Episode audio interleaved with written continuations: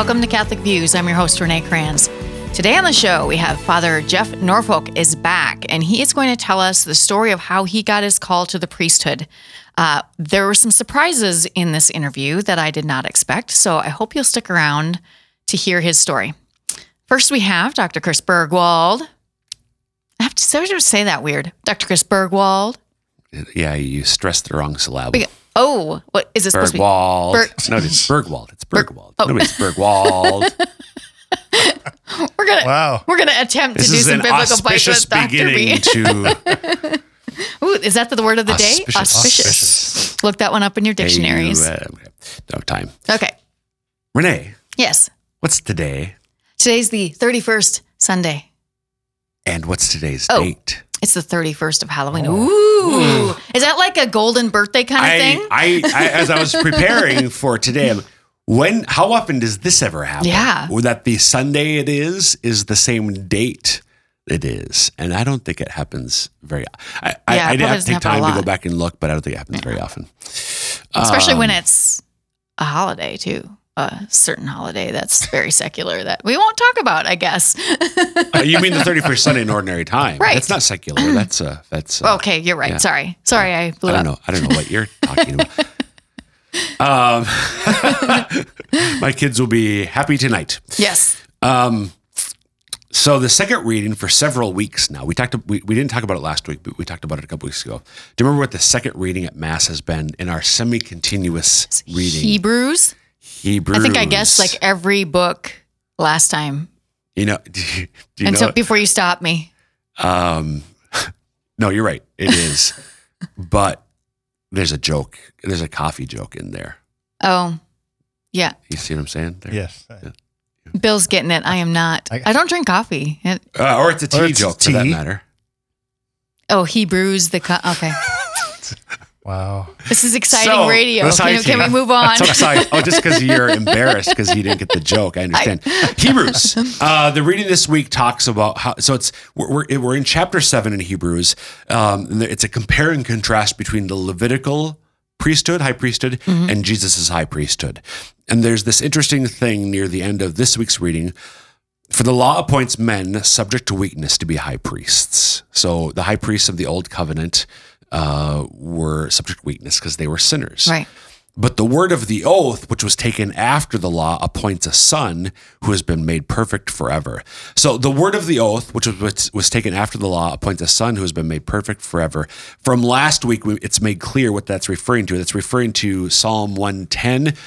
Um, David's words to Solomon, you are a priest forever according to the order of Melchizedek. Hey, I mentioned that guy a few weeks ago, and and I remembered his name then. You did. So we're, I, so I want to take just a couple minutes Yeah. to talk about Melchizedek. So who is Melchizedek? Uh, he was a very ancient priest, from what I like before before Moses. Before Moses. So that's After. before. No, you're right. Yes, thought it was before, So that's before Aaron. Is that Yeah. so? Melchizedek's order of priesthood is older than the Aaronic, um, Right. Levitical high priesthood. Right. What else do you know about Melchizedek? Um, I know he offered bread and wine. he offered bread and wine as Yep. part of his sacrifice. Right. What else? Uh, that's all I got. He's Bill? also.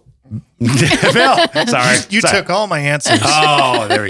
He's he was also he's he's a priest and a king, Oh yeah, a that's king right. of a s- of a town in in the Holy Land called Salem. Do you know what town Salem is? What Hmm. city Salem would become? no, Jerusalem. Jerusalem. Oh, hey, that makes sense. So Melchizedek is the king priest of Salem who Okay. offers a sacrifice of bread and wine, and Salem, Jerusalem um, is where is this? It's on the same mountain that Abraham was prepared to offer Ah. his son Isaac. Okay. which is the same mountain on which the Father offered his son, Mm-hmm. Jesus. So, Melchizedek is the priest king of Jerusalem, um, where the son was sacrificed and he offered a sacrifice of bread and wine. Okay. Jesus is The so so David says you are priest forever according to the line of Melchizedek. That's actually fulfilled most fully, obviously, in Jesus Christ. But what's interesting, so there, there's this line uh, from the today's reading. But the word of an oath appoints a son. So the the Levitical priesthood was established on, with God's permission and so on. But it was the Lord's oath that established the established the priesthood of Melchizedek, and Jesus is the fulfillment of that priesthood. So there's a whole. we- We're just touching the service here. So many parallels between Melchizedek, Melchizedek and Jesus, and he is the high priest. Uh, we'll have to get into that another time, I think. I think Thanks, so. Dr. B. You bet. In the studio with me today, again, is Father Jeff Norfolk. Yay! Oh, Insert applause here, Bill. All right. Father Norfolk. That was a lot of applause. Father Norfolk is here to tell us about his call to the priesthood. Um, I have uh, talked with Father Norfolk a few different times. I haven't gotten to know him a lot. And I do not know, I don't know your story, Father Norfolk. So this will be good. Happy to share it. Good. All right. So, will you first um, tell us about your family, where you grew up? How did this all start? Born and raised in Mitchell, South Dakota. Started on the east side of Mitchell. Uh, I like to mention that because Are there tracks that divide the town or something? uh, there's not railroad tracks necessarily, but the east and the west are a little bit different. are they really? Uh, yeah, and, and we grew up our first probably 10 years on the east side and then moved to the west side. okay. Um, so born and raised there, graduated from high school there in 1999. I have an older sister and an older brother. And when I was nine years old, my parents divorced. So that also added to the, the story and the experience because eventually stepbrothers, half siblings came along. Sure. Sounds Uh, like my family. Yeah. Yeah. So that, that'll get us started. At least uh, I spent the first 18 years in Mitchell. Okay. Um, so you graduated from Mitchell I High did, School. yeah. Did you have some sort of plan before you decided to go to seminary? Like, were you going to be, I, gosh, I don't even know what your background is in, so I can't even imagine what you might have wanted to be. Yeah. I mean, it's always humorous to hear little children talk about what they want to be when they grow up. it is. so everywhere from a garbage man to an architect to most recently before graduating high school i worked at the department of social services and wanted to be a social worker Okay, wait, you wanted to be a garbage man? Uh, as a young child i mean who doesn't want to ride on the back of a garbage truck Okay, I, I get that. But you could have been a fireman. I mean, they also ride in a truck. i like uh, collecting things so Okay. garbage man was much that more makes enticing sense now. All right. So you were thinking, uh, you were doing social work. Did you actually start uh, college for that? no uh, my conversion to jesus where he became very real in my life happened the summer before my senior year Hmm. So i was planning to go to black hills state in spearfish for social work but then insert jesus in a new way and lots of things got flipped on their head So did you grow up Catholic or so you say you had a conversion then? So you were Catholic, but there was something else happened. Yeah, so born and raised Catholic, went to Catholic grade school until fifth grade. After the divorce, my parents, my father moved to the west side of town, which was right next to the, the public junior high. So I went to the public junior high. And in Mitchell, there was no uh, Catholic junior high or high school. There was Oh, a sure. Christian high school that I could have gone to, but uh, eventually went to public junior high and high school. Um, so, yeah, baptism, confirmation, Holy Communion, First Confession, all uh, as a Catholic growing up. Okay. So then what happened in that summer? Can you, do you want to tell us what happened in that conversion or Sure, sure. Okay. I'm happy to share. Yeah. Uh, yeah, I mean, I was very grow crazy as a, a high schooler. So, can't picture that either? and I don't know that not a lot of people would have pictured it, but that was what was going on in my mind. Sure. Yeah. Well, So- you're you're a 17 year old boy. I mean, Eventually, a, a dating relationship started uh, that Jesus was not part of. So, thanks be to God, he got me out of that. hmm But it took about three tries. sure. so getting together, breaking up, getting together, breaking up. Uh, and then through a youth group, which was not part of my life until that really uh, sophomore, junior year, that's where a lot of seeds started really blossoming. They had been planted throughout my life, but being watered and growing. And so the first thing that my youth minister did when she came to my parish was to take us to a, a Steubenville conference in Steubenville, Ohio at the Franciscan University. hmm I had just recently been confirmed, and so there's this little part of my heart that's open. I want to know more about God, but I'm attached to this broken relationship with this girl. Uh, I like playing sports. I played soccer. I like having a job and a truck, and so all these other things are getting my attention. So when I had a weekend to give Jesus my attention, he worked. You know, He was like, "Oh, I got him. I got him for a weekend. I got to use this, right?" Amen. And I gave him three millimeters of my heart, and he worked powerfully because all the graces of the sacrament of confirmation were there. They just weren't being acted upon. right. And, you know, part of it was because mom and dad were split up and they were trying to care for us the best way that they could. But emphasizing and teaching the faith in some ways wasn't on the survival list Sure. uh, as Sure. they were trying now as single parents. I think that's to- not that's not unusual in that situation. Yeah, Yeah. yeah. So I, I don't fault them, but I recognize that there was this lack in my life. And Sure. So God brought someone to help Sure. step into that. So you went to college then? No, I didn't. no. No.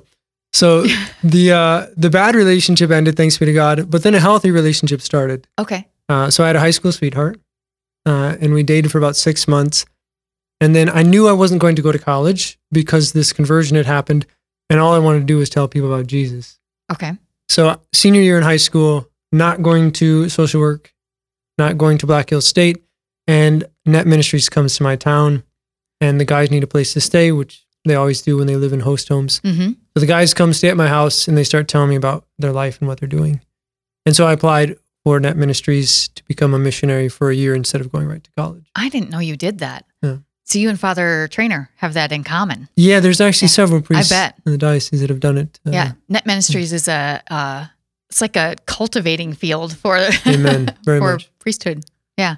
Yeah. So how long did you just spend a year with I Net? did. I Okay. did. Yeah. And then somewhere in there Yeah. that you got your call. Yeah, so traveling around the United States, Midwest, West Coast for 10 months. And as young men, we stayed at a lot of rectories with priests, uh, as well as staying at uh, host homes with families. But I started thinking about the priesthood. Mm-hmm. That was not on my radar in high school. Um, when I was about 15 or 16, a friend invited me to what the diocese called Operation Andrew, where you go to a rectory, you meet priests, you meet the bishop. And that happened when I was 15 or 16. And I think that planted a seed. Sure. But again, girl crazy, that took over for the last three years of high school. And so I just forgot about it. Sure. And if someone would have asked me about the priesthood at 15 or 16, or in fact, any years in my high school career, I would have said, I, I don't know anything about priests. Mm-hmm. What's a seminary? I don't know anything about a seminary. Right. So I was very ignorant about the life of a priest and the life of a seminary. So I start meeting all these priests. I see great examples. I'm coming out of confession one time at net training, and the priest that had heard my confession said, There's something about your hands. And I said, Well, I don't really know what you mean, Father. uh, I don't know anything special about my hands. I mean, I'm learning to play the guitar. But eventually, years later, he would be one of my professors that would teach me homiletics in the seminary. And I knew what he meant is that my hands were to be consecrated, Oh. they were to be set aside for the priesthood. Sure. And he saw something in me as an 18 year old young man that I didn't see. Right. Uh, and so beautiful that nine, ten years later, he was the one in the seminary who was teaching me. Yeah. Um, That's really cool. Did you have some, when you realized that you were getting this call, did you have some fear, some anxiety? What was going on in your head? yeah, because I had this high school sweetheart, and even though we only dated for a short period of time, I was very close to her family, and uh, I definitely had strong feelings towards her. So to let her go, even while I was in the seminary, uh, to let go and surrender those feelings and give that idea and that possibility to God took six years. Oh, wow. Yeah, so it wasn't like, okay, I'm going to go to the minor seminary in the discernment program and all of a sudden let go of all these feelings or all these ideas of the possibility of marriage. I wasn't one of those guys. Sure. Uh, it took many years in that sense. And part of the reason that I let go and surrendered is because she went to the convent. that helps. Helps greatly. well, and I'm sure, you know, you two must have helped each other get to those two places. Yeah, we, think. we cried a lot of tears together and we prayed for each other and really helped each other to try and see the big picture of what God was calling us to. Because she also was not uh, eager about responding to her religious vocation. In some ways, she was running from it. Um, but God had placed it deep on her heart. And so eventually, now as an adult, having gone through college, she was ready to face it. Sure, sure. Um, so what was okay, what year were you ordained? 2009. Okay, so it hasn't been it it's been what, 12 years? Yeah. Is that right? Yeah. Okay. I can do math today. um, so it hasn't been a lot of time. Do you still remember seminary years? Sure, sure, yeah, Okay. and have been back there. Okay. And when I work with seminarians on retreats in particular, it brings me back there. Sure. So yeah, beautiful experience. Four years in Ohio, five years in Denver, and taught me how to be human. Probably one of the greatest graces is that um, I was pretty rigid and uh, pretty intense, zealous, but not always in good ways. Sure. And so it taught me how to keep a balanced humanity, a tenderness with my humanity. And so I'm very grateful for the priests and the formators, uh, the friendships that I've formed in both undergraduate and in theology. That's an interesting way that you say that, that you learned how to be human. Yes. As soon as you say that, I'm like, wait a second. Maybe I'm missing something. So, can you explain that a little bit more? Yeah, because we, we live in a world in many ways uh, that doesn't teach us well how to be human. Right. Uh, they have the, there's worldly expectations of us that are way beyond our human capacities. hmm Or the other side is they dismiss and downplay sin, which isn't helpful for our humanity either. Right. And so I I went from both sides. I went from, oh, everything's up to me. I have to sustain my own life. I have to make myself happy to, oh, I can do all sorts of kinds of sins and, and it doesn't really matter. You know, That's a big swing. it is a huge swing. So to find a balance of, yes, sin has consequences. And when I sin and there's consequences, God is merciful and wants to draw me deeper into relationship with Him so that I don't keep falling into these patterns of sin. right. So it gave me a good emotional balance. It gave me a good discipline spiritually to, to fight against temptations and near occasions of sin and to just really become free to be the man that God made me to be. Right. Right. If you've just joined us, we're talking to Father Jeff Norfolk about his call to the priesthood and how he came to be here. Um, okay, so was there a part of seminary that was really challenging for you, or was it the becoming human part that was really challenging? Well, that was definitely challenging. Uh, I always tell people that I think they would be surprised that my family was the most challenged. oh, okay, And, and part of it, and I think most people can understand this, part of it is because I come from a divorced family. sure, And so there was a lot of healing that had to go through that process. Um, but also, parents many times have a vision of what they think for their children. hmm And my parents' vision for me as a child didn't necessarily match up with being in the seminary sure, and not being in a relationship with my high school sweetheart. sure, So they had to let go of that. And many parents, if not all, want grandchildren. hmm And so as I further progressed in the seminary, they realized that probably wasn't going to happen. Were you Uh, an only child? No, Okay, older sister, older brother. Uh, who so they both- got grandchildren anyway. they did. Okay, good. They did. And and thanks be to God, my my siblings both have children. Good. So uh, a number of grandchildren. So, but it was still uh, to to let go of this relationship with this young woman who they really liked a lot, and they knew that I liked, w- was a sacrifice Sure. for them. Yeah, I think it is. I mean, parents, in my experience in hearing the different stories from priests, either they're they knew this was going to happen all along, or they're completely kind of blindsided and they're like, "But I thought you were going to be this," or you know, and they almost always come around. It just takes a little time, a little adjustment. I think that's to be expected, don't you? Yeah, and I do believe that they came around, but I don't think they were expecting it. Right. And, Right. and so as they got to meet other priests that were helping me, as they got to meet other priests in the diocese, then they began to realize that, okay, my son's going to be taken care of. Right. And, you know, like many American parents, they want me to do what's going to make me happy. Sure. And they began to see that this was going to make me happy. Um, but even now, today, I think my family would be one of the first to tell you that the church has become my family. Right. And so, and, and that's not the case with all priests in the sense that they still stay tightly connected to their families. Mhm. But for me, because of the fractured nature of my family, the church really stepped in and took a um, important place of really investing my life and finding support from uh, the church as a whole. That's good. So then they know you're okay, which is Yeah, important. that I'm taking care Yeah. of. Yeah. I don't think they understand necessarily my day to day life, but they know that I'm being cared for You know, for. probably a lot of us don't understand the day to day life of a priest, so they aren't alone there. It's true. We're trying to learn more with these interviews, actually. So, um, is there anything that really stands out for you from your ordination? Yeah, and I think many of uh, my brother priests would say the same. That when you're lying on the prostrate on the Mhm. the cathedral floor, a lot of things go through your mind. The other thing that stuck out to me was hearing my first confession Oh, okay. because on that day, so many things are happening. You're seeing so many people that you know. It's very exciting. And then for a friend of mine to pull me aside and say, Hey, can I go to confession?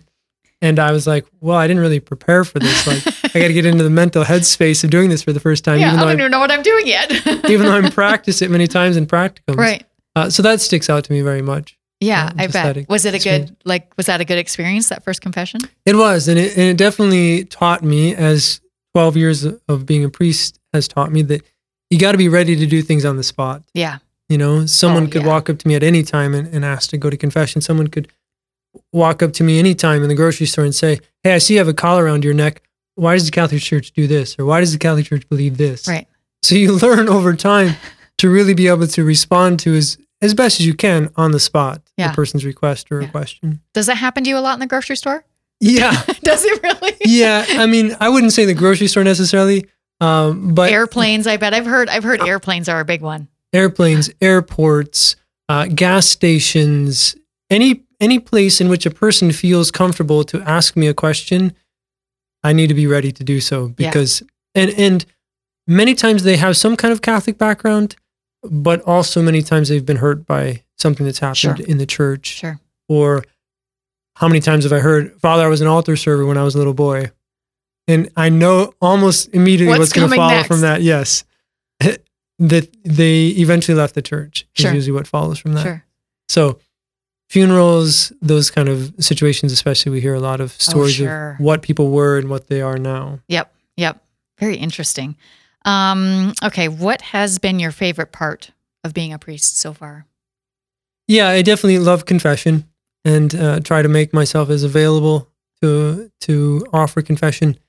And not only working as a parish priest, but in specialized ministries, hospitals, university, prison, trying to bring sacraments to those places that are definitely places of significant need. Mm-hmm. Um, most Catholic parishes have confession available at certain times Yep. uh, on a on a scheduled basis, but in hospitals and again universities and prisons, but people want to know that you're available. Right. So right. just trying to to be as available for that as possible. yeah. Uh, the other thing, and this isn't necessarily unique to the priesthood because um, there are, are lay spiritual directors as well. But as a priest, I've had the opportunity to help with a lot of retreats. Yeah. Uh, and so when I was in the seminary and I saw priests who helped direct and um, give conferences and retreats, was inspired. And I never thought that I'd be doing the work that I'm doing uh, with silent retreats, 30 day retreats, couples retreats. But uh, I'm grateful for the opportunity. Yeah. Okay. So now, now I'm really curious about this question because I'm finding out there's a lot I didn't know about you. So, do you have some kind of crazy hobby that we don't know about? Because I'm thinking you might. I, I wouldn't call it crazy okay. uh, in the sense that I, I think my biggest desire is I just love to travel. okay. And so when someone says, "Oh, Father, you're 40 years old, and you know you, you've been Catholic your whole life," but then I tell them places that I've been and and you know things that I've experienced, I don't think that they normally think a 40 year old uh, priest uh, has had the experiences that I've Sure. had. You know, And I'm sure those have helped you. They've got to be helpful when you're saying homilies. yeah, definitely. You can tell lots of stories about experiences, and you know, especially God's providence, because uh, probably 15 countries I've been to in, in my travels, and so you see God's providence from trains and uh, buses to cars that, that He provides in these places where many places I didn't speak the language, and the trust that God was going to get me to the next place on time and give me what I needed uh, to sleep and to eat definitely a, a beautiful experience of a stretching of my faith. Yeah, absolutely. Daring. Yeah. but that's good. We can put all your trust in in God like that. Amen. That's what we're supposed to do. Amen. It's just really hard to do. Very challenging. Um, all right. If um, I just got a couple more for you here. If a young man was to come to you and and say, Father Norfolk, I think I might be hearing a call to the priesthood. Kind of freaked out about it. what would you tell him? Yeah, I mean, it just happened on Monday, actually. so two days ago. Wow. Uh, and, you know, thanks be to God that, uh, and this man was a little bit older in that sense. Um, but I've worked with some guys in high school too. The first thing is number one, let's pray. You know, so to help them understand the importance of daily bringing this desire, bringing this question to Jesus, and presenting their heart, pre- presenting their desires to Jesus on a daily basis. Because once they get into that habit of daily prayer, then they're going to be able to recognize God's voice, distinguishing it from their own human voice or other temptations or other distractions. So the first thing is pray. The second thing is watch. Okay. Uh, just to to watch their local priest or to find resources if they feel drawn to a particular apostolate or ministry. So if someone's drawn to working with the poor, for example, I can point them to three different, four different religious communities throughout the United States or throughout the world that work with the poor sure. or tell them ex- experiences that I've had, or even go and have experiences with them. hmm Okay, you want to see if this is for you? Let's go and test it. Let's go and experience it by doing some ministry together or by going on uh, a domestic or international mission trip together. So praying is important and watching and having experiences of what what do priests do? What is their daily life like? And giving a chance for them just to to spend a day with me or with another priest. Yeah. Yeah. That seems really helpful. I hadn't I hadn't heard the last two before. Pray. We always hear that one. So that's always good. But those are that's really good advice. Is there anything we can do to help you be a better priest Yes, as lay that's- people? That's very helpful, actually. uh, so I just got a, a message the other day, and we've seen it in the, the bishop's bulletin recently about the Seven Sisters Apostolate. Mhm. And so it's very helpful in the past three parishes that I've been in to have women who gather and pray for their local priests on a daily basis. That's number one. The prayers of the lay faithful are very helpful. In fact, I wouldn't even, that's, that's not even strong enough. Crucial Right. is very important. Um, secondly, the more that lay people take seriously their call of holiness and their call of deepening of faith, it actually makes my life easier. I, I bet it does. that So, makes sense. I'm very grateful when people grow in being formed in the faith and forming their conscience and deepening their relationship with Christ because it's much easier for me to to feed them right. when they're hungry and they, Right. they want to be fed. Yeah. That's great. A great thing for us to do. I love that. I'm going to start doing that. I better become more holy. I might need some help, Father Norfolk. Happy to help you. All right. Thank you so much for telling us your story today and for being here. I appreciate it. Thank you.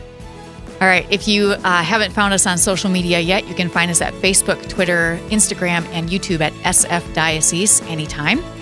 And uh, you can also find us at sfcatholic.org on our website to find all kinds of things happening in the diocese. That is it for us today. Hope you'll join us again next week for more Catholic Views.